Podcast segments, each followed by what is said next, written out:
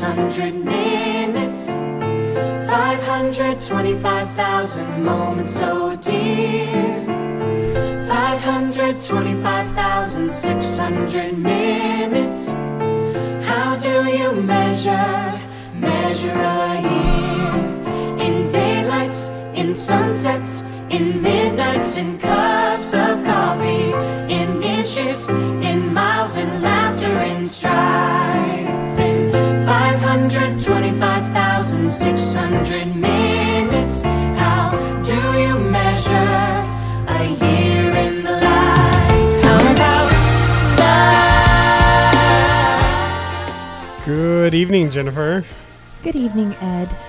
Good evening, Josh. Welcome to the Gleeful Podcast with Josh, Jen, and Ed. You can find us online at Gleeful Podcast on Twitter at Gleeful Podcast. I'm at Josh Burnell. She's at Jenny B Creative. He's at Edward Giordano. We are here tonight to discuss the quarterback, season three, episode or season five, episode three of Glee, entitled "The Quarterback," the farewell episode to Cory Monteith and his character Finn.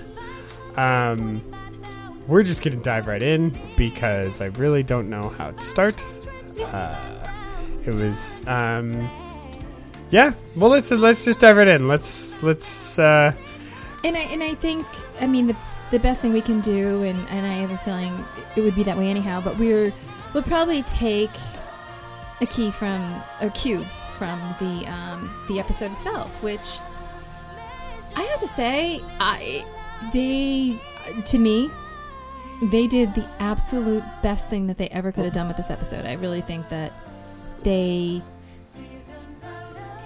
really um, address the the uh, uh, memorial aspect of it, and you know, I, I think that they just did a really fantastic job with you know celebrating the life of a character and um, at the same time a human being. yeah, I mean, it's an interesting situation that they are saying goodbye to a character, but I mean, Finn was so close to who Cory Monteith was as a person, and we as viewers are so close to Carrie Monteith as a per- Cory Monteith as a person, and thinking of like other actors that have died while a show was on the air. I mean, John Schneider getting written out of West Wing in like season four, it's not quite the same um, as this, you know, and, and particularly to us, the Yeah. fans. Um, it, it, it's it's it's interesting. I mean, watching this episode was you could see the care that you could see the actors that were more affected than others in some ways. Um, you could see you know the struggles and the parallels between their their characters and their um, uh, and, Their real life and their real life selves. That said, I mean it. It was also very, um, you know, it did have some really funny moments, and it did uh, really try to bring honesty to the situation, and and so in that way, like I thought it was, re- it was really well done um, as an episode. Uh, yes, so Jennifer, as an episode, what did you think of the episode? I, I, I thought, I thought they did an amazing job, and I, I think they were so smart uh, to not address how the character died, because I think that would have taken focus away from their ability to memorialize and and heal and mourn and um, support each other. Like I, th- I, think trying to uh, give the character either say you know the same death as the person or a different death i think it just would have become so distracting. And the fact that you know right off the bat kurt says you know everybody wants to talk about how he dies but it doesn't ma- how he died but it doesn't matter because we really just got to focus on how he lived. And right there I I think I like was the first time my my throat just swelled up and I was like, okay, they're you know uh, smart because you know we were all trying to hypothesize how they're going to do it. You know, is it going to be a PSA that goes nowhere? Is it going to be a PSA that comes out of left field? And it just was really smart, really brave, and really honorable. I think. Yeah, I mean when that happened in the episode when they when Kurt said, you know, it doesn't matter how he died. I I had this kind of like a light bulb went on and I went, "Oh wow, that's the only way to do it." brilliant, Like yeah. any other way, like god forbid they try to cook up that Finn has some drug addiction that we didn't know about or that he get killed by a drunk driver or Right. that he something happened at school or that he committed suicide. I mean, you're heaping on so much stuff that we're going to require you to explain away and then we're going to continually be comparing and contrasting to what we actually know happened to Cory. And they just kind of um well anyway, yeah. Uh Yeah, and you're right. You, it would have taken away from it would have taken away from everybody's ability to just remember this great person and this great character. Uh, Ed, what did you think about the episode? I thought it was great. There was, it was funny. It was sad. It was angry. It was everything. I it it like in so many ways, Glee does a terrible job with addressing big issues. But if this they they like from the uh, inner monologue with Kurt to the to like how everything was handled, how the characters reacted to the song selection. I thought I thought everything was like a plus. I pa- I paused a bazillion times watching the episode, not because it was terrible, just because I was like, oh god, I need to take a break from this for a moment. yeah, it, it was. It, it it was it was very very personal and Yes, that's that's what made it so successful because Yeah. as uh, when we first found out he died, it's uh, as I go back to the remembering uh, Finn Hudson episode that we did was like, well, it doesn't feel like he died to me yet, is what I is what I said then. But now, through the personal struggles that that they sh- that they shone the light through with the different characters, it's it's like it's like it's really like we lost him. We understand the emotional impact. We understand how how meaningful he was as a person to their characters. So it's and and as a person to their persons. So and I thought I thought the minimum rate uh, Lea Michele Rachel Berry was actually a, a very smart move. I know it would be very easy to to not go that direction. Yeah, but totally. I, I thought I thought literally how everything was handled, the Carol reference, like what uh, what she brought to it, like there there wasn't there wasn't anything there wasn't anything wrong. It was, I mean, this I think it's to say it's an Emmy worthy episode would I almost feel is an understatement yeah to to to its ability. I mean, I, I I agree with you in large part. I mean, I didn't think it was a perfect episode. Um, I was particularly annoyed with. I thought all the stuff with um, Puck and uh, Dot Marie Jones, Coach Beiste, were was really flat, and some of the actors are not as good as they needed to be for the weight of the situations. I Um, mean, but it, but it was a realistic. His what his actions were at least in part somewhat realistic. Oh, absolutely. Oh, yeah, I think I think in the character. intent the intent was very in character. And I think that's why it succeed it succeeded in the end. Was that the intent of everybody's everybody's actions seem very appropriate. You know, on a show that lo- oftentimes characters will do things that make no damn sense. I, I, I thought that largely all the characters were er, acted as we expect them to behave, with a couple exceptions that we can talk about later. But yeah, for me, it was an imperfect episode, but Glee has always been imperfect. And that the thing I have to give this episode, what I kept coming back to both times I watched it, was Glee used to be fearless. Like whatever its mistakes, whether it like win or lose, Glee used to be a fearless TV show. And I don't think it has been for a while. I think they've been hedging their bets a lot. I think they've been introducing storylines that are on the cusp of being, you know, brave and then dropping the ball. Um, and this was a fearless episode. I think this was an I- episode where they didn't shy away. Eh, they didn't shy away from the hard answers and and and they really went at it i mean the scenes with santana and and Oh, coach sylvester were inc- or principal sylvester yeah were incredibly affecting i mean you know eh, the the way that every character mourned in their own way. I mean, it was an episode about mourning. It wasn't an episode about a death. It was an episode about s- the survivors Yeah. of the tragedy. And that's kind of unheard of on TV. I mean, it's much easier to be narcissistic about these types of things and to just talk and just like play clips of Finn for an hour. And Yeah, I, I mean, uh, and I, and I know some people would have really enjoyed that. And admittedly, like the show might have could maybe could have used a clip here and there, but it wasn't about Finn. It was about the survivors. It was about accepting and and you know finding you know what you're going to be next. And and so everyone mourning in their own way. It, it, that's that's fearless television. That's fearless storytelling. And that is what we've been lacking. So in that way, I think it was really successful. Yeah, I mean, you're right. It didn't even occur to me. It's like, yeah, there were a couple of moments when I thought, oh, well, you know, it's cool that they're talking about what he did, but oh, it'd be nice to see it again. But that's kind of a cheat. That's sort of that's sort of like an easy way out. Not not a cheat, but it's sort of like an easy way out. But you're right. It's like listening to people recount their stories and what it meant to them and how he impacted them and how now they're going to you know live and learn from that or you know with either joy or regret because it was all across the board Yeah.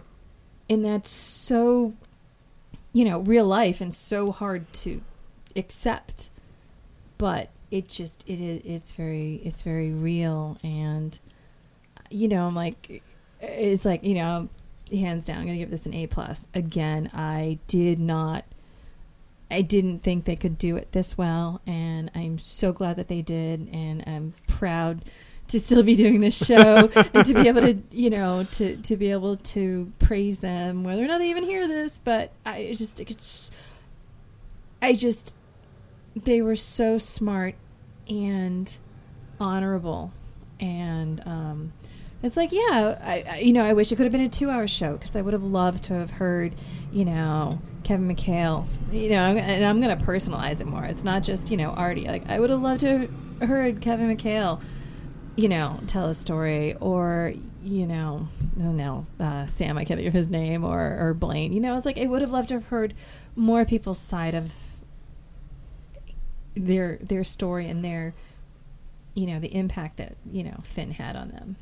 Yeah, I mean, But there just wasn't enough time. on the list of like actors that really look were visibly affected in scenes. I mean, obviously Lea um, Right. was really was really strong, but I totally agree with you, Ed. I think that the limited use of Rachel as a character and Lee on the show. If Lee was in every scene, it would have been so distracting. We as Yeah. viewers watching her go through that. It would have been incredibly hard. Yeah. And so yeah, I I, I honestly think that was an incredibly good decision. Um, looking, I mean, watching Kevin's face was incredibly hard to watch. So hard. Um, and you know, uh, it, it was interesting how so much of the original cast came back, except for Dianna Agron and Heather Morris, uh, were the two people that Yeah. were lacking in the cast. Um, which you know, there's all kinds of BS speculations on the internet, none of which is confirmed or founded or whatever. So don't believe you anything you read on the internet. Okay. But was, we're on the internet. Don't believe us. don't believe us. we don't exist. Um, I I thought. I mean, I think there is a long-standing Dagron Murphy feud. I don't know why. Like, yeah, but did- there's nothing I- to heard- support that belief. Except I don't know. I don't know why there would be, but I mean, I be, like knowing what I know, what happened to Dagron's characters throughout the years. I believe it. I believe it. You're just kind of like reading through the writing and being like, well, she's been punished so many times. But they, but she's been punished without giving the rewards. Like not like she wasn't even given the satisfaction of like a comeback. Like oh, time for your comeback. No, it's like oh, you're better. Ignore that you ever got hurt, please. yeah, I mean that's the thing. It's like her her character had to go through all this stuff, and then never had the you know chance to you know physically or, or emotionally redeem herself. I don't know. It, there was just like so many different things, but anyhow, Anyway, I mean, it- the, But- the only thing that would have been more insulting if than Dagron not being invited is if that that one kid from season one who dropped out before Oh, season Mike. two. no, was Mike, it? if No, he, it if was- he was, was invited back, that would be the only thing more lines. insulting to Dagron not being invited Oh, if he his was name? invited. Like to have Jonathan Anthony? Groff show up. Uh, Brody, who knows? Yeah, God. Brody walks Oh, in. God, Brody's no, like, "Hey, no. he taught me a lesson." Um, so, so we Yeah. should talk a little bit about the plot lines of the episode themselves. Um, they, the, they did start off with "I stand by" or "I'll stand by you," which you had brought this up in an earlier podcast, Ed. How it would be interesting to have an episode where people are kind of recreating Finn's biggest songs. Um, unfortunately, that's not what happened here. That I honestly think that would have been real, a really cool idea. But we did get uh, one version of I St- "I'll Stand by You" by Amber Riley. Uh, so let's take a listen to She, okay, before we get into this, Uh-huh. she, for the, like, I don't know if it's the post Dancing with the Stars effect or what, but Mercedes looked fabulous and like a star for legitimately, in my mind, which I know this is probably terrible. This is the first time I felt that way. You could, you could, you could yell at me on Twitter all you want. I'm no, sorry. no, no. No. I mean, actually, the actress eh, has been very vocal about the amount of weight that she lost, even before she went on to Dancing with the Stars. When you say post, did she get kicked? She out? like, she like there was the, like there was a. There was I'm not a up level on of- it. No, There was a level of confidence behind her Yeah. eyes that I have not seen from her on Glee honestly- before. Yeah, Fact. yeah, I mean that and the the genuine sorrow. That's the other thing too. I mean, this is so hard because it's not just watching people, you know, act being, you know, sad that they've lost a friend.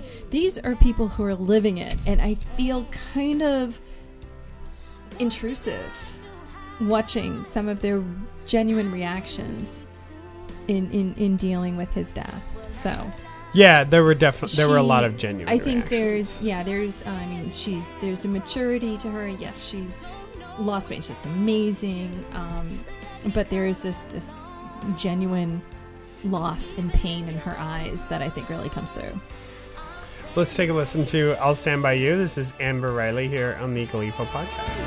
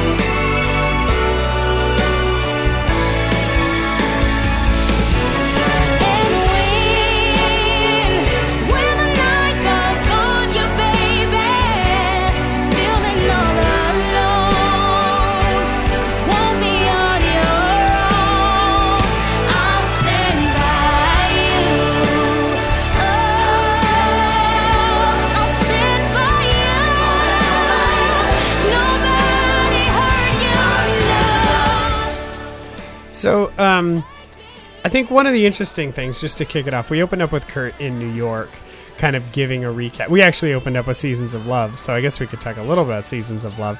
Um, I know that's gotta be Oh, the that was that was rough. It was just like I was like, oh god, this episode's gonna be terrible. Yeah. Uh, they they definitely Very kicked it good. off. Yeah, I, I mean that has to be the most requested song in the history of our podcast. in Um, Glee, in Glee, kind. Yeah, I, I- it's funny because I don't actually particularly care for the song, but I thought it was well done and it was really pretty to see. Well, it was. I mean, I don't. I'm not gonna say that they like. I think the reason they didn't do it is because it was such like up until this moment was they're like, well, everyone's expecting it, so we can't do it.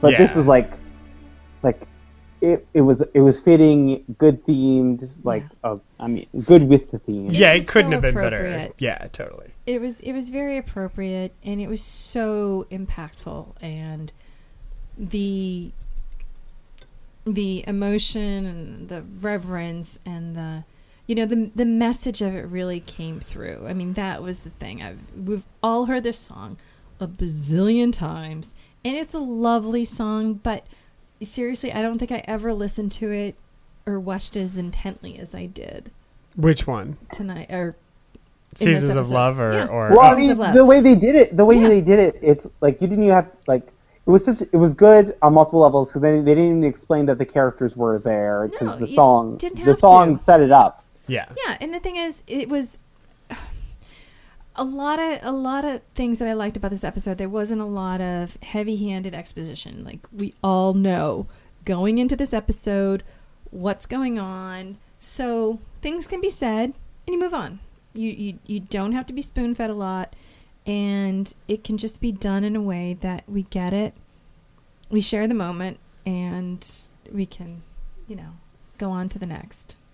Yeah, exactly. I mean, it was it. it it's kind of what that song was about. you Yeah. know. It was really beautiful. Uh, so we opened up with Seasons of Love, and then we went to Kurt in New York, and Kurt kind of recapped. It was. I thought it was a really nice touch that they had played it where the funeral was three weeks ago. Um, I don't really know how that puts that in the ti puts it in the timeline of the last two weeks of Glee This, that this we whole watched. year is never ending. Well, we're gonna It skip three true. weeks. We're gonna we're gonna skip three weeks because of you know in reality baseball playoffs. So so when it starts up again in a month, it'll be the next episode without skipping a beat. Oh, I see what you mean. Yeah. So yeah, that kind of works. Yeah, I mean, it, but I thought it was a nice touch because it it really does put the characters in the same frame of mind as the performers. Like if they were, if we were to see Finn die in this episode and then just spend an entire episode at the funeral, watching everybody reeling. yeah, it would just be like an hour of reaction shots and Yeah. a, an hour of people like just dealing. Whereas this was really an episode about mourning and then the transition out of mourning into and to see that all happen in one hour to see like the realization the shock the mourning and then the transition out of mourning that would be this is just too much for an hour. Like there's too many things going on. So i really like this touch of like picking it up you know mid processing of the event which is kind of where we as an audience is. And so i thought that was a really an incredibly smart yeah. I- story decision and actually, I, being as you know self-centered as I am, apparently, I thought they were doing that for us. Like I really thought because, honestly, because yeah, for the, for similar but different reasons, if they had, you know, gone through the whole, uh, you know, retelling of him passing.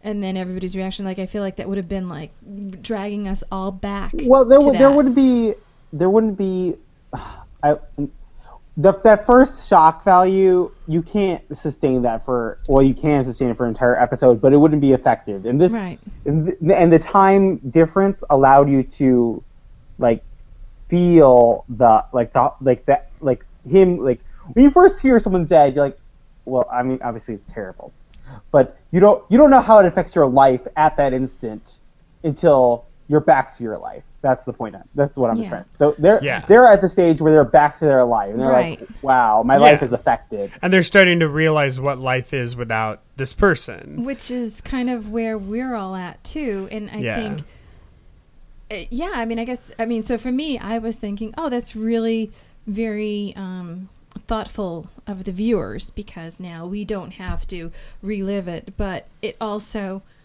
again knowing that these actors wouldn't be just acting and to have them have to relive like their initial you know shock and pain would be very like sensationalized almost. Uh, kind of unfair and sort of morbid. So i really I, I mean it's horrible. I cried so hard last night.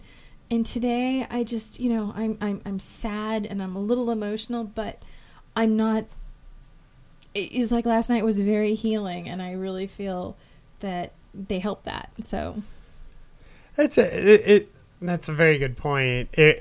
I mean, because it was an episode about healing and it wasn't about death. right. Um. It. It did. It. I did feel, you know, like like we'd kind of moved something through something, like we'd gotten some kind of closure on it. together Um. I had tweeted after the episode. Uh. I had written. I held it together until Schue got the jacket. yeah um, and people were like, "Oh man, I was crying way before that." And just so you guys know, like, I, I didn't say I wasn't crying well before that. I'm saying I held it together. like, there, it was.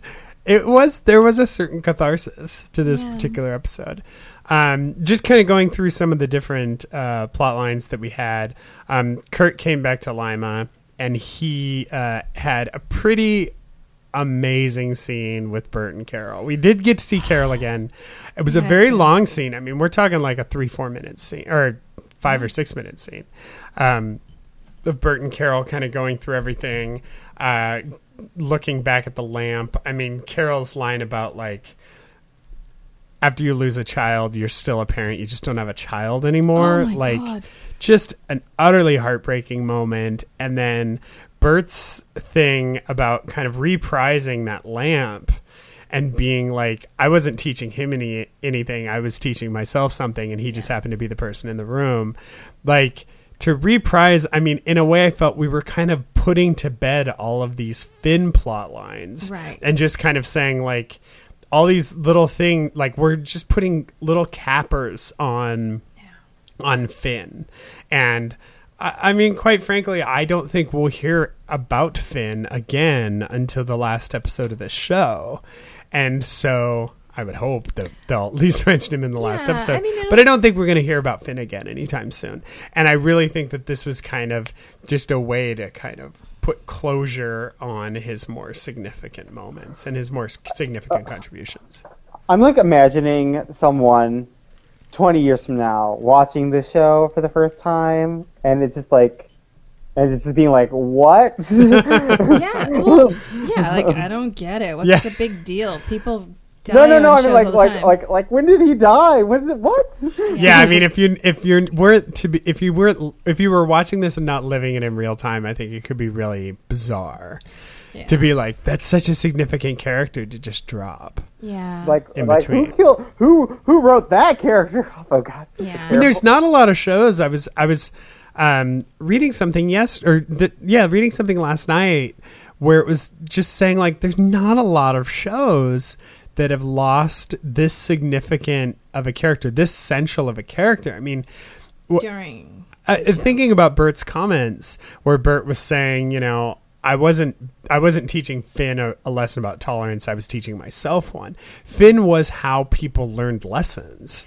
Like Finn was kind of the punching bag Mm-hmm. by which, For like, he screwed up or you hurt him, Right. and in so, like, you know, that's how I Rachel mean, learned if her you- lessons. The, the first learned his. episode was Schue framing him for the marijuana, and that was the basis for Finn was used as a scapegoat for other people's problem solutions. Yeah, from the Yeah. very first That- that- episode. yeah. From the Schue very first even- episode. Yeah, and Schue, Schue never even got the opportunity to come clean about that. Did he? Didn't did he? Yeah, No, he he did. did. He He did. did. Didn't it? Oh, It okay. happened last season. And he, Oh. Last and yeah, and she, and Finn was like, "You're so much cooler than I ever gave you credit." Oh. for." Well, but and it's like, and I don't remember who said it. I know it was somebody um, when we did the first podcast we did after we found out about Cory's passing.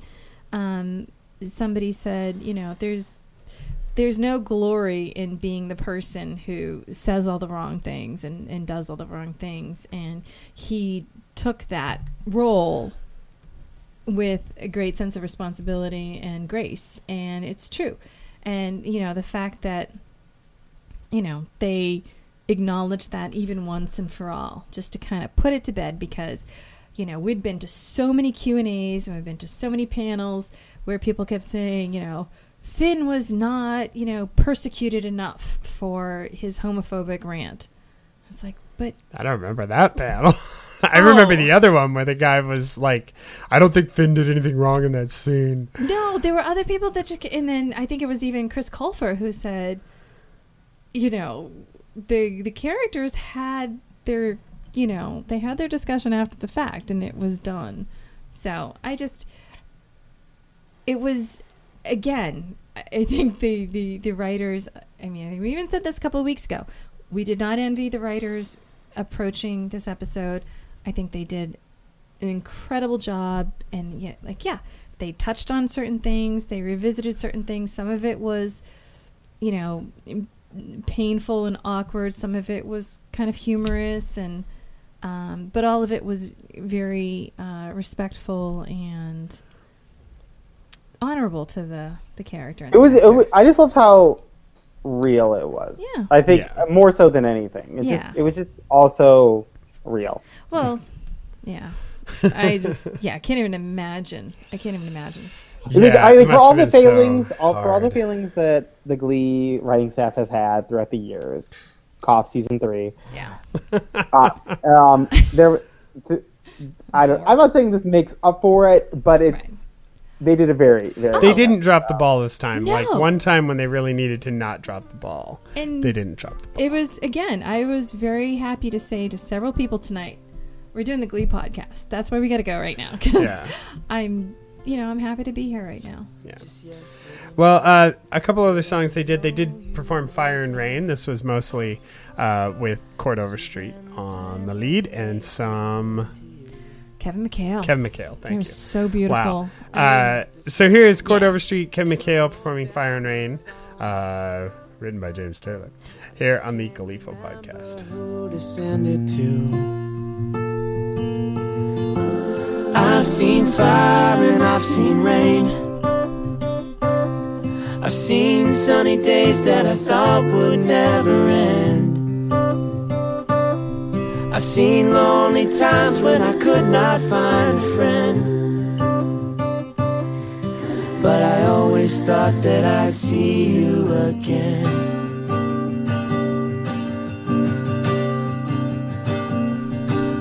Won't you look down upon me, Jesus?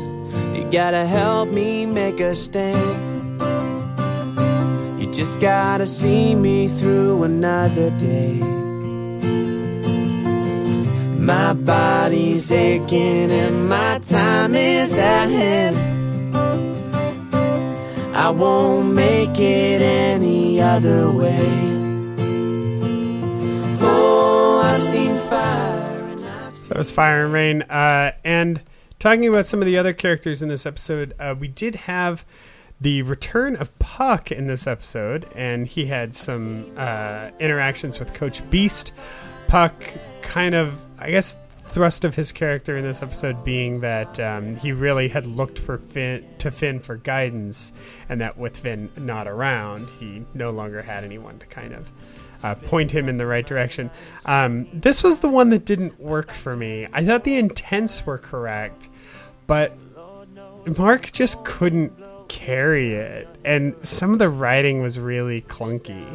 Um, but I mean, yeah, it was it was interesting to see you know this character kind of cracking. Like we've seen some cracking from Puck in the past, but this was the most specific. You know, the the the most Puck has really cracked, and I just I love Dot Marie Jones so much. Like it's such a travesty that she'll never, she'll probably never get a character this tailored to her like this great. You know, I think she's so good, and I love having her on screen. I mean, it was it was great.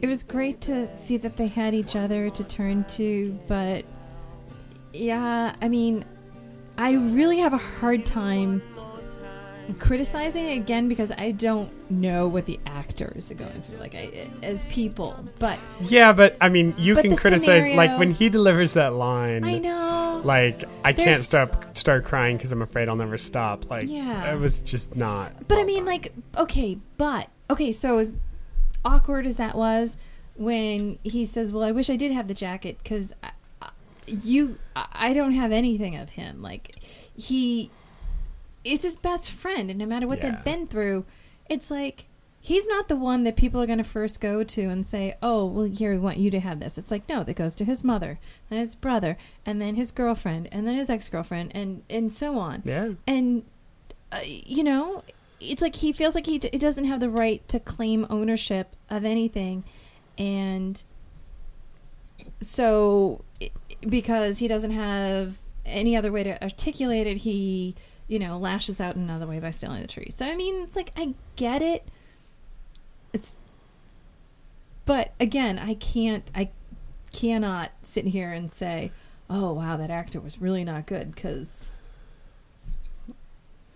I, I don't think it was so only his else. fault. I think it was also no. very poorly written. right, His particular stuff, for whatever reason, was kind of oddly, Yeah. like awkwardly written. And I wish that, you know, Shannon had somebody else to commiserate with and not just have to be the person who reacts to Puck because I think, you know, she herself probably had more that she wanted to express and, um, you know, turn to somebody for comfort to. But here she was just left as the, you know, it was like, well, she has somebody has to comfort Puck, so it's going to be her. I'm impressed you remembered her first name. I totally wouldn't. Oh, Uh, Shannon? couldn't Oh. remember that. Um, It's a really pretty name. uh, Ed, what did you think of uh, Puck in this episode? See, everything that you say so far is making a lot of sense. I, w- I guess I was too upset to be that critical when I was watching it. Yeah. That that that his reaction was just a nice change of pace from lo- a lot of other people's reactions. yeah, and that's That's what that's something that's that was what I was thinking. But you're you're right. It was a little clunky. Yeah, but I mean, I mean, y- you know, either Mark Salling or Puck, they're probably not going to have the easiest time, you know, expressing their grief and. But you, know, you, made, you the way it made a great out. point, Jen, that he isn't he isn't in the line of people that you would Yeah. call and commiserate with. yeah. Yeah. So it's it's, No, And it's- it's, kind of sad. That is and a then really he's like, that's a really valid point that should be. It, it's it's interesting. I mean, you make a very interesting point about the nature of mourning. How like the show did kind of hit on the different people that come into play in these things.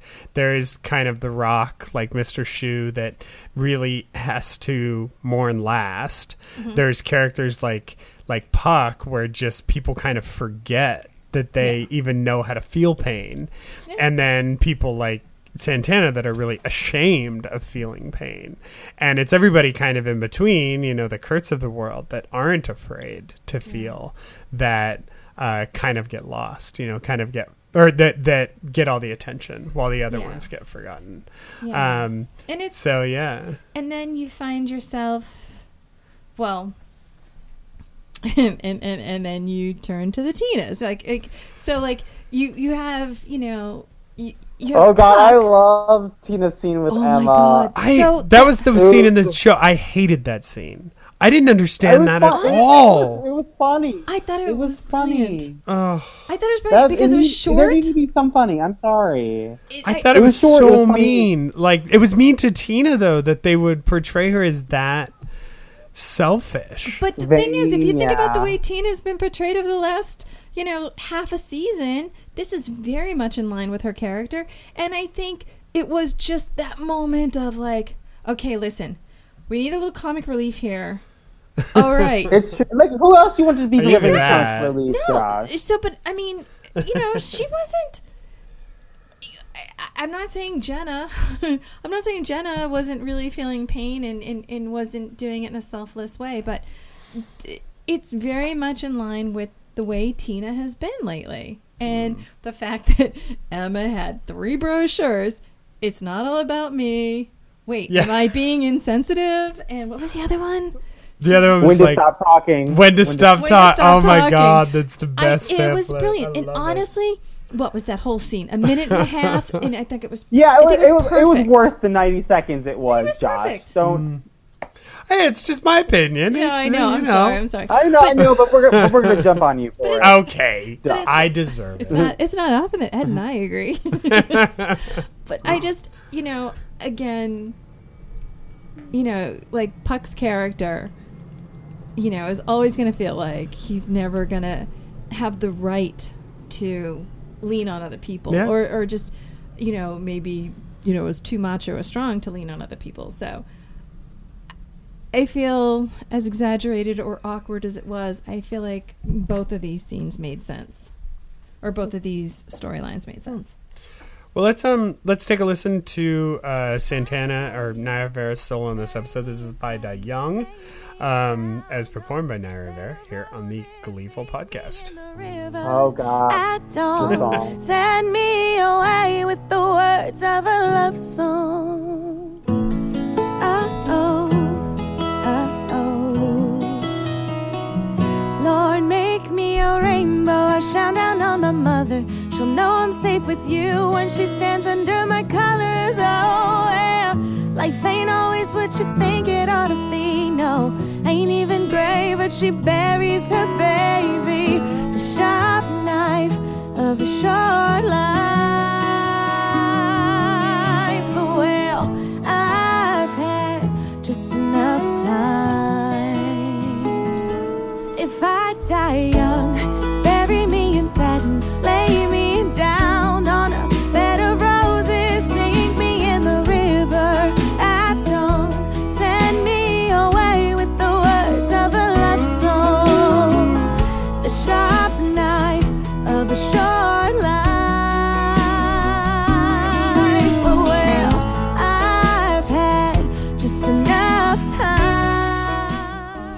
Ed, what were you saying Oh, what? about this About song? Oh, this song is just so sad. I mean, it's sad. It's sad in general. When I when I sing along to this song, I'm already sad. But now, now it's like connected to this. It's funny because um, I, I I like this scene a lot, and I thought Santana's storyline it was a little too close to Puck's take on it for me, but I did like that it was very Santana, and that um, Naya Rivera, uh, while in desperate need of a sandwich, uh, did very well, and and I thought she performed all of her stuff in this episode really well. I thought like her acting Are you really came that out. she's malnutrition? She Was is that your problem? so, she is spooky skinny. Like she turned sideways and disappear. Um, gorgeous. not, she was gorgeous last season when she ate food all the time. this season, she apparently thinks that protein shakes are a meal. Um, but the thing Those that have protein shakes have lots of calories. They are. a meal. um, I hate this song. I hate this song top to bottom. This is why. It has a- What? It has a very pretty melody. right? But the lyrics of this song are so narcissistic. Like the lyrics of this song are all about like if I die, this is what I want you to do to me. This is how Well, I want my death to be. Hang on. But death has nothing to do with you. like when you're dead, it's over. Like whether whatever you think about an afterlife, that's between you and what you believe. But as soon as you leave this mortal plane, like it's not about you anymore. It's about the survivors. It's about the the people that are left behind and what you gave them and what they took from you. But it's not about you. And so this song is like if I die young, it's still about me. Like it's all about like these are the things I want you to do for me. It's just totally narcissistic. And I just I can't take it. I, I don't know. This song just I, bugs I mean, me. is, I'm not. I, I can't disagree with your statement because it's obviously true. But I mean, there's some there's something to be said for the respect of your of what you want with your with your body after you're gone. There must like you can't just discount that wholeheartedly, can you? I mean, you. I mean, can, apparently. but it's not about you. Like, I don't think it has anything to do with you. I think that uh, honestly, you can make all the requests you want, but it's it's really like after you're dead, like the people that it, that you leave behind are what's important. You're gone. You you had a great run of things. Like you did your best, and and or you hopefully you did your best, yeah. and hopefully but you left behind something take, great. You don't take but- their wishes into account at all. Like, no, at of course you do. Of course you do. But what's most important is the survivors. What's the most important Well, thing is the people. not- you they're not, behind. she's not saying that that it's not important. It's It just and I, I- I think well, Josh's critique is of the song, not Santana's character. well, I'm talking. Or I'm the- talking. I'm still talking. Oh yeah, I'm not talking about Conversation. Santana. Yeah, we'll talk Yeah. about Santana's character. Yeah, let's talk about Santana's character. I thought it was lovely. I thought it was a really nice touch, and and I think it was great. Ed Santana's character in the episode. What'd you think? I mean, I, I, I, when she screamed at the end, it was just like it was really.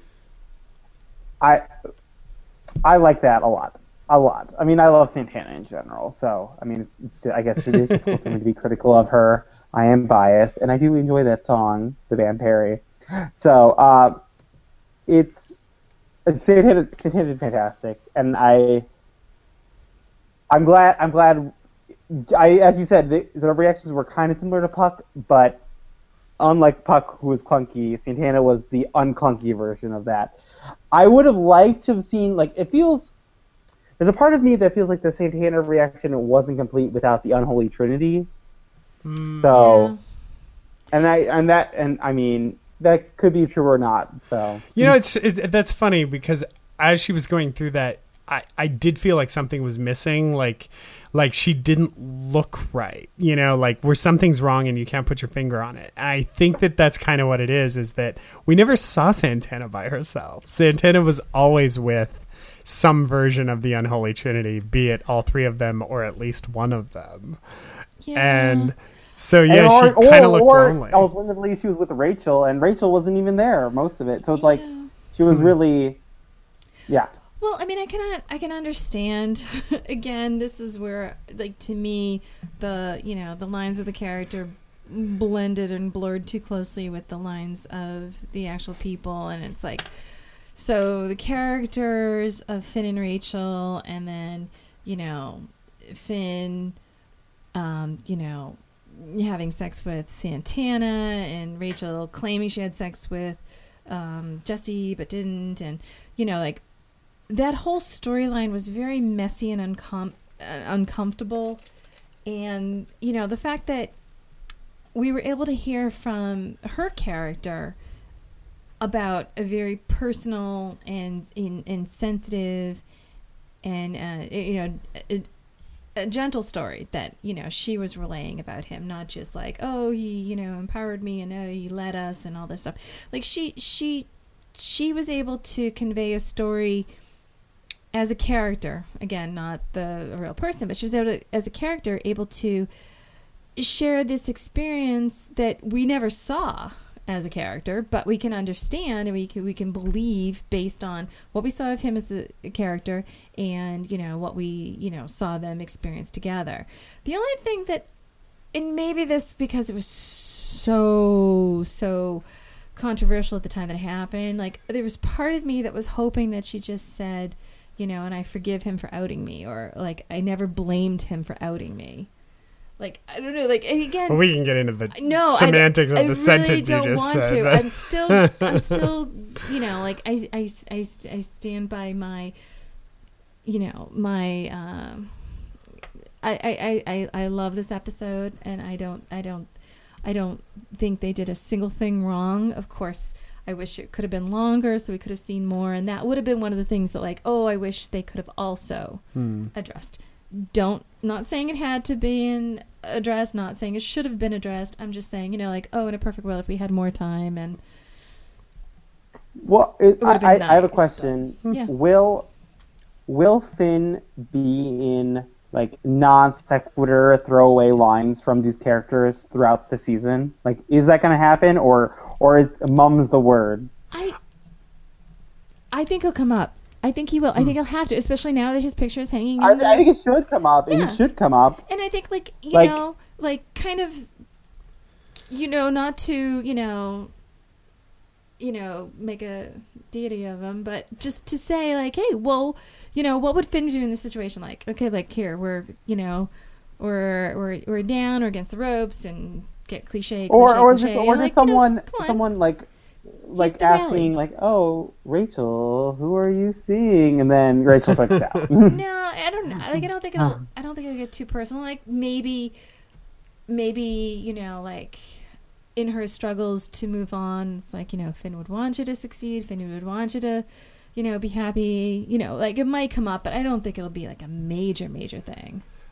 so my my my answer to your question is um ed is uh how much did finn get mentioned in episodes one and two and how much was he missed But he wasn't. But he, at that, at those moments, he was living in a world where he was just in college. I mean, it wasn't. It was just every everyday life.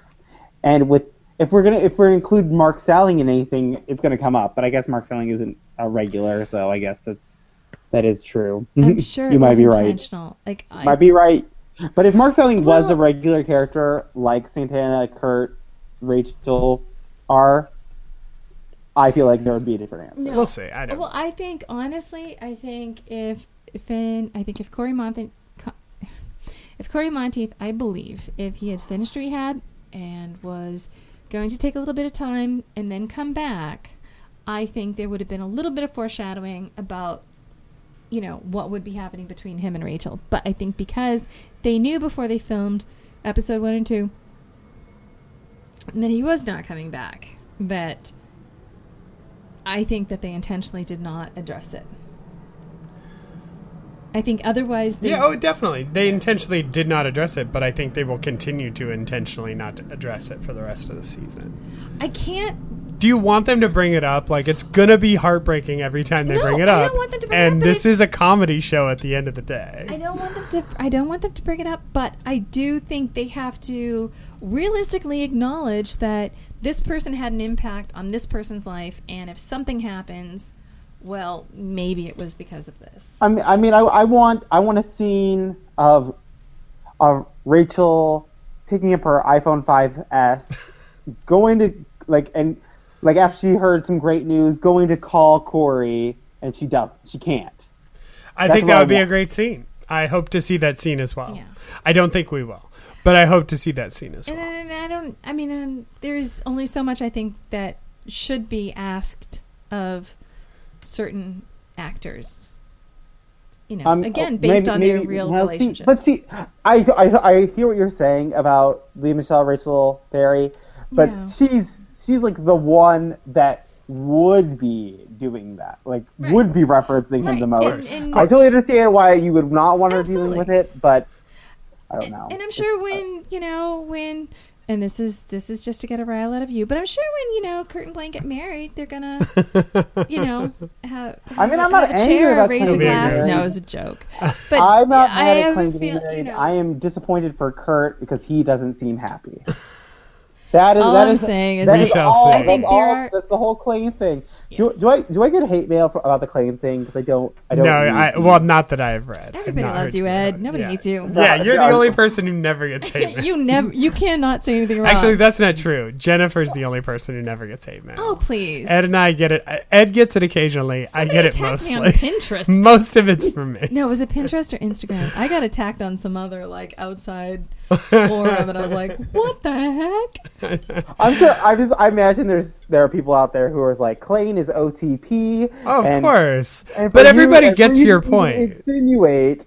I, I just Kurt. Kurt doesn't seem happy. If, But, if uh, he was but- happy, I would be happy. Everybody gets your point. Like, every, like you know, it's you're fine, Ed. Like, like Yo David Six disagrees with me on everything out of principle. Like, just, just like you know, he thinks the sky is red because I called it blue. I love you, Yo David Six. I'm teasing. you. um, so let's uh, before we leave Lima, uh, we should talk a little bit about Sue. Um, Sue was interesting in this episode. Her like kind of uh, mea culpa at the end where she was like, I, I was pretty mean to that kid. Um, that was, I mean, it was, that was hard, man. That was, I really, uh, so, you know, the, there is that classic cliche that is entirely true that is bad people never die because as soon as you die, you become a saint. Like, it's very true. Um, if, if there was anybody I kind of thought still had a genuine axe to grind with Finn, like still had a right to be pissed at Finn, it was Sue. I mean, the thing he said about her daughter, like, as much as he apologized, when he was insensitive and lashed out, it was usually at Sue. But the, Um, Yeah. So there was a part of me that kind of like, if we're going to be playing the capper and being, you know, honest about who Finn was as a person, that, I mean, I thought if anything, Sue could kind of be like, you know what, he was not incredibly nice to me. That said, her scene on the couch, she was like, I was really mean to him, and you know, and she said, uh, uh, I don't really care about people, I just care about him, and I can't have, you know, I'll never be able to tell him I'm sorry. Like those are, those were very real moments, and and it really does seem like um, like Jane is really had a hard time. You know, she's done more talking, like she's been know, more in interviews. public. She's been Yeah. more public with her grief than anyone. Um, so you know, those were that that was very real. Like her, I thought I found her stuff to be quite touching. And the thing is, yeah, Finn. Finn was, in most cases, the person who was most pushed to the brink to be then forced to lash out and be insensitive. Like, he never would have said any of that stuff to Sue if she didn't, you know, heap, you know, barrage of insult after insult after insult. Yeah, Similarly to what, you know, Santana did to him when he lashed out. But yeah, course, you know, they they pushed him and pushed him, and then when he pushed back, they got mad. Exactly. And not that what he said was any worse than anything that they had said to him, but they just knew it was true and, you know, therefore, you know, took offense. So I get it. And especially, you know, again, in my belief that, you know, Sue the sensitive educator this year, or deep down in her core, I I I can absolutely see her you know, i- as much as she would torment him when she said, you know, I looked forward to the next 30 years of pushing him and writing him and challenging him to be the best educator he could Yeah, be in her way. Yeah, in her way. That was I, quite I genuinely believe that. yeah. Well, Ed, any thoughts on Sue? Um, in the Teachers Lounge, I I liked Sue's line, even though I'm sure I don't. Well, whatever. You Uh, like your Sue meme. I li- you like your I meme, Sue. I like Sue, It's like but you're mean she- and she- naughty. What she said about like when like making fun of people is what she does when she mourns, and it just coincidentally is what she does when she isn't mourning. That was a great line. was was was a moment of humor, and I mean, like we've we've been discussing reactions. I feel like a lot, but it's true. It's true. It's like it was, like, it it was a coping mechanism. A coping mechanism is to make fun of someone, like in that, mm-hmm. like it is. If, so And it's like laughing when you're nervous or sad or uncomfortable. It's it it, it, it just manifests itself in a in a different way like, that like, some you know, people you- may you're, say you're, it's so outside your comfort zone that you have to react. Yeah. Yeah. and you and, and if you're not like hardwired to react or you don't even know what how to react Yeah. it just comes out in a way that may seem insensitive or wrong or something but it comes out like because it needs to come out Yeah. And we're all taught not to cry because cry means you're weak or a baby or you know. So we i, I hope i hope i hope the and modern psychology is discouraging that sentiment but i don't i don't know I don't think that's possible. I mean, at the end of the day, like, you know, holding back your emotions to a certain extent is really the only way to survive. well i mean The world is but- pretty but, messed but, up. but following it up all the time is not the correct answer either there is a gray medium answer that is the answer Absolutely. Absolutely. And if Um, the answer is doing hot yoga every day, then so- There should be. That sounds delightful. actually. seriously like uh, you can't think a single bad thought after doing hot yoga. Uh, well, let's take a listen to. Uh, you're too Ma- tired. That's the reason. Let's take a listen to "Make You Feel My Love," uh, performed by Lea Michele, originally written by Bob Dylan. Uh, this is Lea Michele, "Make You Feel My Love" here on the Gleeful podcast. feel my love when the evening shadows and the stars appear and there's no one there to dry I could hold you for a million years to make you feel my love. I know you haven't made your mind up yet, but I would never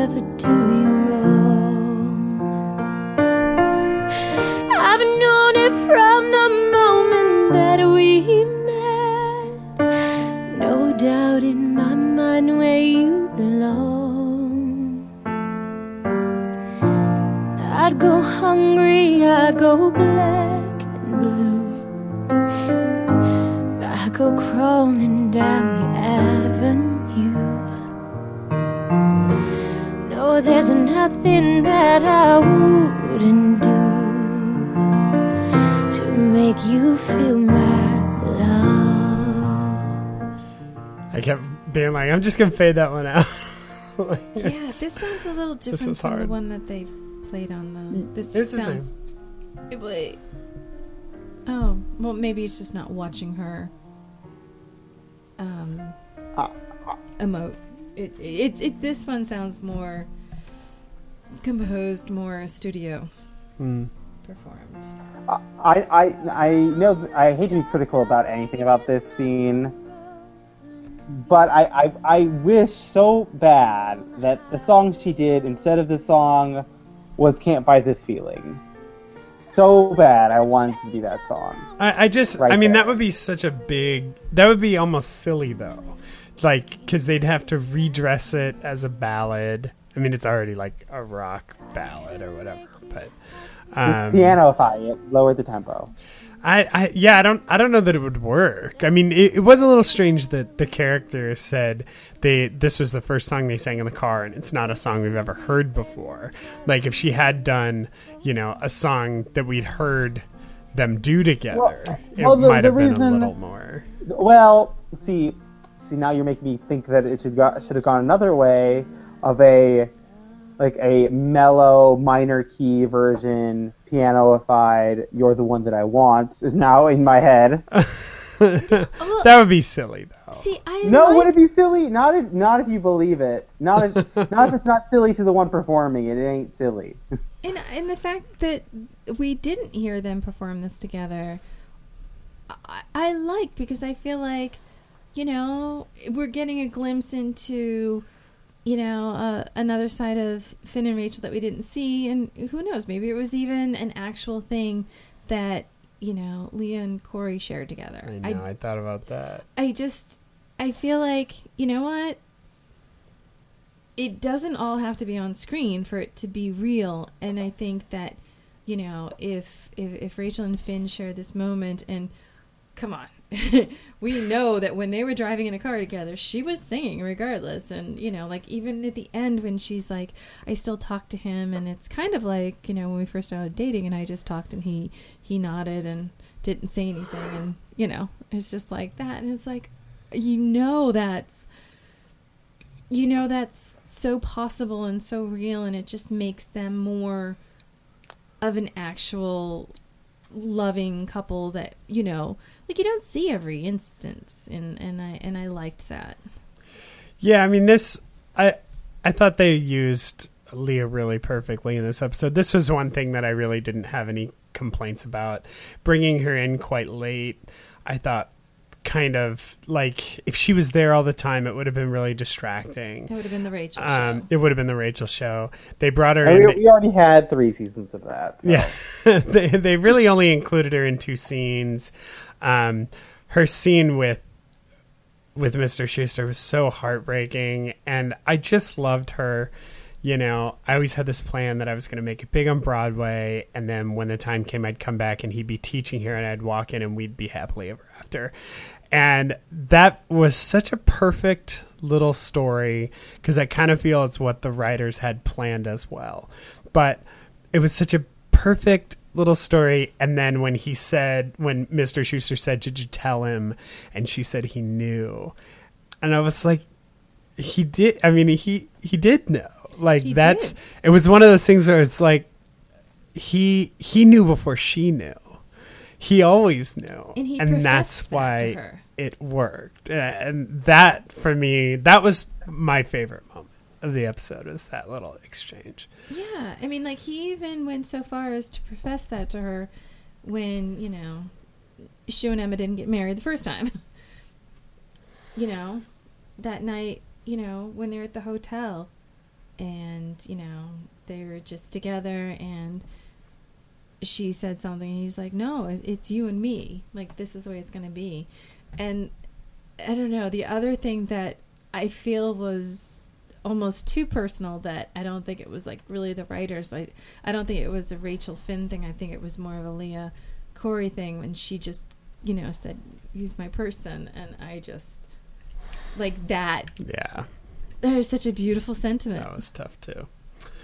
Uh, yeah, all that stuff. I mean, the, the the plaque I thought was quite was quite sweet as well. Um, yeah, I mean, I don't really have anything to say. I just thought it was really.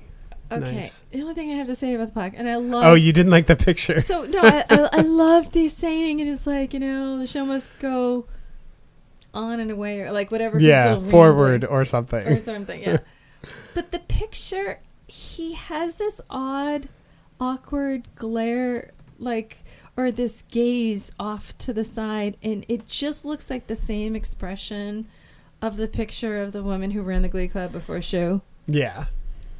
And I was like, I I mean maybe that was sweet and intentional.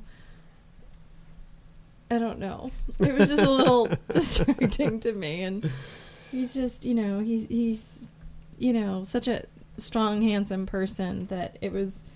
I was like, okay, this has to be intentional. Well, let's um, let's take a listen to a couple voicemails. We got a ton of voicemails. Um, I want to try to get as uh, well. I think we're just going to play all of them because everybody had some pretty nice things to say. Um, so buckle up. So We've got some voicemails to play here. Let's start off top. Hey, Josh, Jen, and Ed. Listener Sammy here. Long time no see. Uh, I wish I was calling on a happier episode, but, you know, we all knew this was coming. Uh, I have to say, I think they did a fantastic job. Um, made me cry a little too much, but I really appreciate the way that they handled it. Um, felt very, very realistic, um, and it was very much kind of followed along my experience in the same situation. I feel like they did a really good job kind of covering the entire spectrum of grief and how different people deal with things differently. I really didn't have much of a complaint about the whole thing, and wow, when was the last time that happened? So, um, anyways, I just thought I'd I'd ring in. I hope everybody's doing well. My love to everybody in the Gleeful podcast fam- family. Uh, and I would say I can't wait to hear what you guys think, but you know, I know we're overall thinking about the same thing right now. All right, bye. Thank you, Sammy. Uh, here is listener Emily.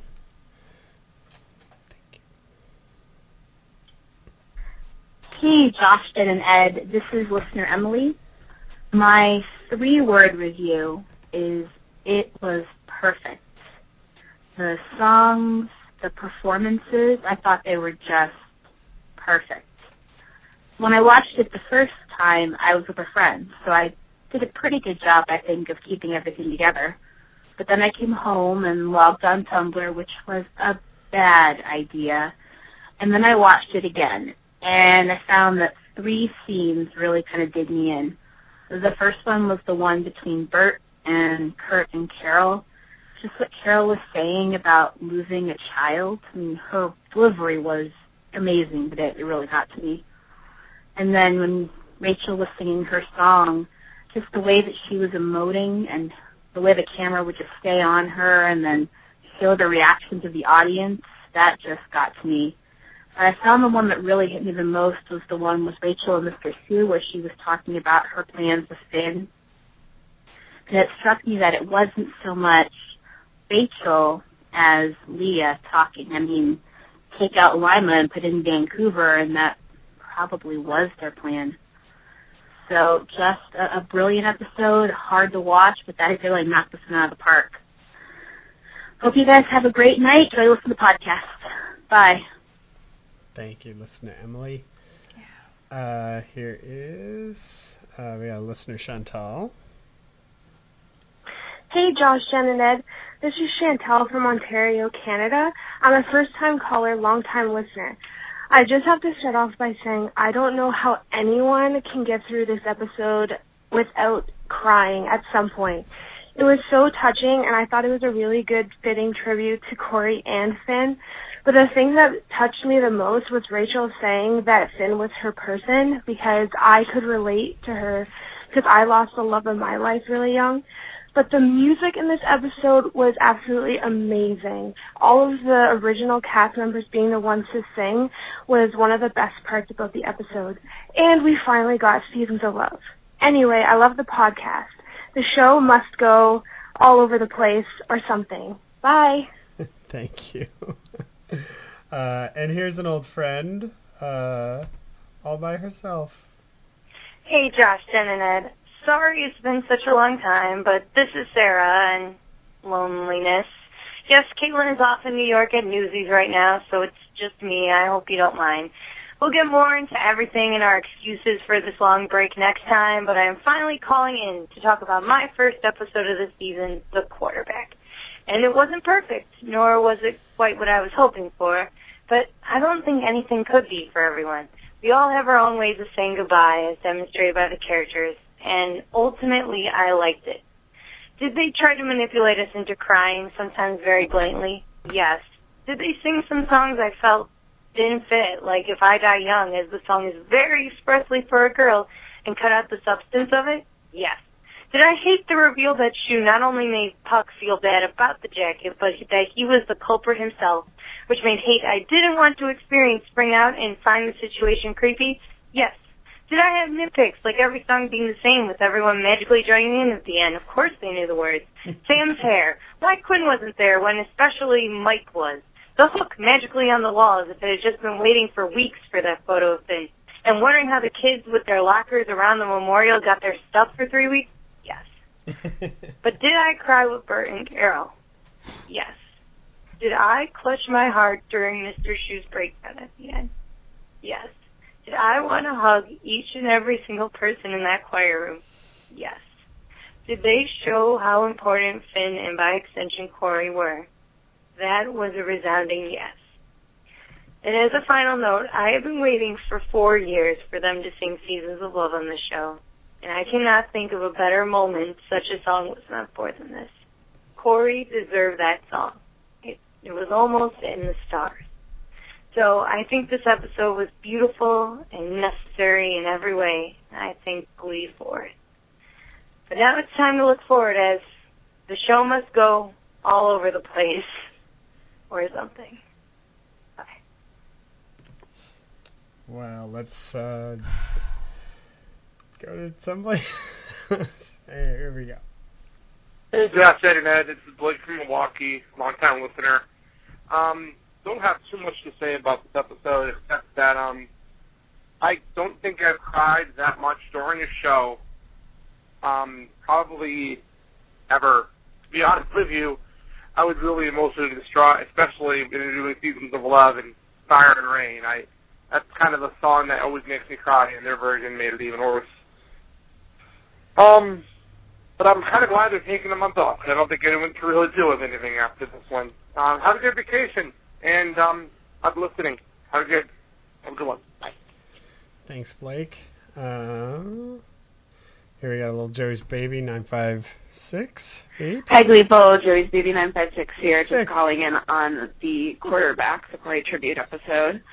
Um, I just got off of watching the episode a second time, and I'll say again what I said the first time I watched it. I thought this episode was absolutely the best tribute that they could have done for um for, for Finn and for Cory, and I thought it was absolutely perfect. I thought every song choice was absolutely fitting and gorgeous and just amazing and um all the actors I think really I'm very very impressed and very very proud of, to be a fan of the show with the um the way that they used their scenes and the way that they worked it and the especially like what Sam uh, well Santana Naya had like all those scenes with Sue and everything and I thought those were really brilliant and um God Romy, who plays Carol, oh my god, like don't even get me started because that just uh, the first time I think I was watching it with friends, so I didn't really catch it as much. Like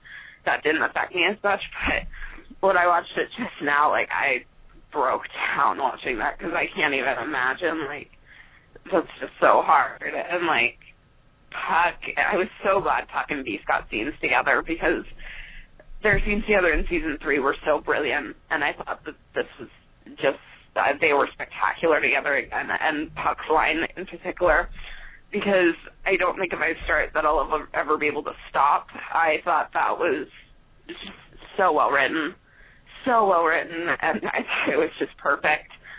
And um, I loved the humor and the little flashbacks to Finn, like talking about like him singing to the sonogram and like oh god, like, his um his talent for kicking chairs. I thought that was brilliant. and um I just I just thought it was perfect. And like Lea, oh my god, I am once again I'm so impressed by her and her talent and her how strong she is for coming back and doing that. And like I thought not so much them talking about like Finn and Rachel's future and what it might have been had the show had continued, that didn't affect me as much. but Rachel saying, or and I felt like it was Lea saying in that scene with Mr. Schue, like, I can still see him and I can still hear his. What if one day I forget that? and that killed me. Like that just that did, that's one of the things that just did me in. And Schue with the jacket, this is, oh, I cried the entire episode. Let's just put it that way. And it was not easy, and um, just it was so good. Um, I yeah, I don't really know what to say, but um, I'll be listening in tonight. Um, Oh, thank Oh, you. sorry, you cut You off. got cut off there at the end. Uh, let's see. We got a couple short ones here. Here's Alexis. Hi guys, it's Alexis again. I'm just calling to say what I thought about the Cory tribute, Finn Schubert, and I was like, they're going to be described in these words: heartbreaking, incredible, and perfect. Look forward to hearing the podcast. Bye. And listener Haley. Hey, Josh, Jen, and Ed. It's Haley. Um, I'm probably not going to be able to talk about this episode without crying, so I just thought I'd mention one of my favorite aspects of it, and that was that they took the new kids, they gave them like the first 10 seconds, and then they just pushed them to the side, and we didn't really see them much at all this episode, and I thought that was so appropriate and necessary and thank you Ryan Murphy, which is not something that I say a lot. So thank you Ryan Murphy for doing that because it just needed to be done and especially in this episode and I hope you guys are doing well and say hi to California for me. All right, I'll talk to you later. Bye. Hope you're doing well in the cold out there. It's cold here, so it's probably even colder there. I'm sure it is. Uh, and here's a little. Um, uh, when I was in jury duty, Haley tweeted me and said, uh, uh, "Hey, my dad's in jury Oh, duty. right. You, if you see a guy named Jeff," and I, I said, "Hey, should I just walk around saying, are you Jeff Roses?" That's funny if you know. Wow. Uh, You'd get disqualified from any jury. um, here's typo. Hi guys, it's Typo. I kind of feel obligated to be my usual snarky self and point out all the flaws in the episode, but I don't want to. Instead, I want to defend most of those flaws and celebrate the episode's raw qualities that help make it real. Tina and Emma's seemingly throwaway scene slash screw you to the haters explains why I'm not going to nitpick when to stop talking. It's not about you. Because it's not. This week was about remembering Cory Monteith and the character he gave life to, Finn Hudson. In 20 years, when TV Land is doing a reunion with all the otherwise unemployed members of the cast, old fans will be asked to recall their favorite songs and moments from Glee. And this episode will be high on that list. From the acting to the achingly musical performances, the quarterback will go down as one of Glee's greatest episodes. Please, Cory, you were well loved.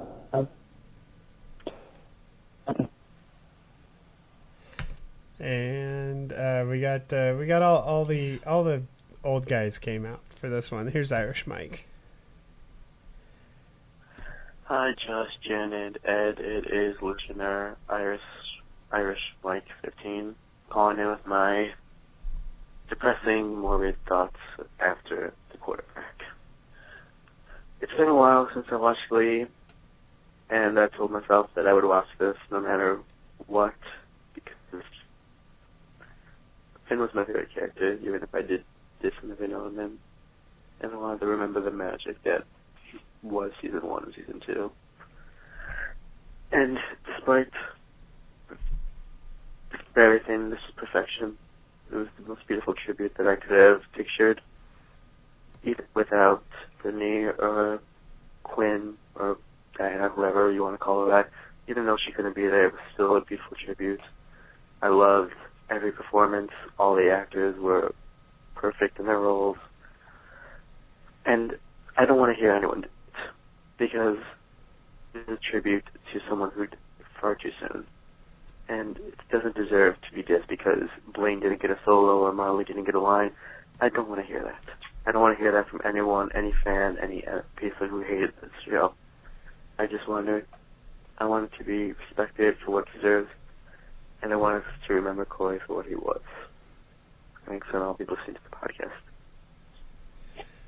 Thanks, Mike. Um, So, yeah, uh, I, I think I think that's that's. I think I'm gonna cut it there. Uh, there's a couple more, but um, we've been going for like 15 minutes. So I would just want to thank thank you to the couple people we weren't able to get to.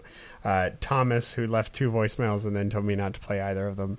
Uh, but uh, Thomas is uh, a man of my heart because his uh, Twitter name is Broadway Dreamer. And, And your middle name is Thomas. And his and my middle name is Thomas. And theater knitter Nicole Marie uh, Maria, and I think there was one more. So I apologize we weren't able to get to everything, but um, that's about. Oh, oh, so a couple little things that I noticed in the episode before we go. Um, it opens with a, a quote from Kurt, uh, where Kurt says, "What do you say about a 19 year old who died?" Which is a quote from Love Story. Which I thought that was really interesting to open with a That's the way it quote from Love yeah. Story. Um, and then uh, someone also had brought this up in the uh, chat room um, that uh, Jane Lynch's um, Jane Lynch's comment. Uh, There's so much wasted potential. Just seemed like she was talking about Cory. Yeah. No, I as much as she was talking about Finn. Um, so yes, it was it was a sweet episode. Um, any last thoughts, Ed? Are you still For there, the- Ed? yeah, I'm still there. I'm still here. I was I just muted myself for the voicemail, so I didn't ruin them at all. Um, I'm I, I guess nothing nothing particularly. I've I said a lot of things already. Well, uh, and Jennifer, any last thoughts before we go? No, I, I, I think we I think we said it all, and I mean, just like a big thank you to the the writers and everybody involved in putting that show together because it's what I needed. I mean, it was it was a fearless episode of television, and it's been a while since we had a fearless episode of Glee. Yeah. So I really appreciate that. We were talking about you and I were talking about last night um, other episodes of TV that made us cry for being sad, uh, or like not happy tears. Right. Uh, I was saying there was an episode of Diff'rent Strokes where uh, Arnold and his friend like made a mistake and they blamed it on a mentally challenged janitor and then he got fired and I sobbed when I saw that. And then of course the episode of Scrubs, where Scrubs. Brendan oh Fraser Oh my dies God, yeah. was I mean that I mean- That whole that story episode was just murder. season two, Ed, did you have one? The, the, the, the, the episode of television that I most cry at is is mid season three Downton Abbey. I cannot. I am still. I, I Josh still hasn't do seen not it. accept Josh it. hasn't seen it. Oh, and by the way, I, I, I, I, I get the impression you're somehow watching season four, and I appreciate that. So Yeah, you need far. to stop No, tweeting no, about no, it. No, I appreciate that so far. I didn't you've- say any No, that's what I'm saying. I appreciate that you have not given away any details. Just. Just, just know that some of us aren't ready for the emotional roller coaster. but no, I, I do recognize. ju- I just simply said the Countess says it like it is. I mean, that's oh, true of Oh, That's all see, that's seasons. that's true of episode one, season one. No, I. But I'm saying thank you. I'm saying thank you. Thank you. Thank you. I'm glad. I'm glad you Thank you for appreciate that. being but, spoiler but there, free. there, there is a certain character death in season No, three. no, no, no. No, I did not say it. That brings you to tears, and I Oh, even God, when I rewatch it, even when I No, season- rewatch it, uh, So, I know- no, okay. seriously, so much of season three. I think even the first episode had me crying. So Oh my god. Okay, last season of Parenthood, when Monica Potter, after she got diagnosed with cancer and she was going through chemo, and she taught Max how to dance. Like, oh my god, that was like sobs. is, is Parenthood. and I watched that at work. Should I? Should I watch? should I Parenthood watch is Parenthood? amazing. Parenthood is the most underrated show on TV. it's Because I, almost too because I know real it has Lauren Graham, TV. so I love me some Lauren Graham. So by default, I should be watching. It. It's fantastic. I'm, I watched a terrible movie with her and Chandler from Friends because she was in it. what was it? What was what was that movie? I don't. It was terrible. The only movie I- I've ever seen her in was Bad Santa. That's, I remember And she that. was naughty. Well, um, if you'd like to weigh in on anything we said tonight, you can email us at gleefulpodcast at gmail.com. You can find the website, which is at gleefulpodcast.com. Uh, you can find us on Twitter at Gleeful Podcast. I'm at Josh Brunell. She's at Jenny B Creative. He's at Edward Giordano. And you can find us on the Facebook page. Just go to Facebook and search for Gleeful Podcast. Uh, we'll be back in four weeks, I think it is. Yeah, uh, after the We're not gonna playoffs. we're not gonna record it all in the next. Well, four we're weeks? away for two. Yeah, we'll be away for two, so I we'll try to get I'm one. away. in. Halloween. I- Like- okay, we could be back in three weeks, or we could be back in four weeks. Right. Let's Well- shoot for three. Let's just shoot for a pre-show show. I mean, Yeah, we I'm can sure do that I'm sure by that point we're gonna get more details about the the Glambert We can talk. We can talk The about Glambert. You know engagements and, and other reality paying shows. gigs since he mentored American Idol season nine, or or whatever it is. Well, for the Gleeful Podcast with Josh Jen and Ed, I'm Josh. I'm Jen. Uh, thank you to all who have been listening. I've been seeing us rise in iTunes charts, which is in no small part because of Glee's awesome most recent episode. So thank you very much, all the listeners. Good night, everyone. Good night. surrender.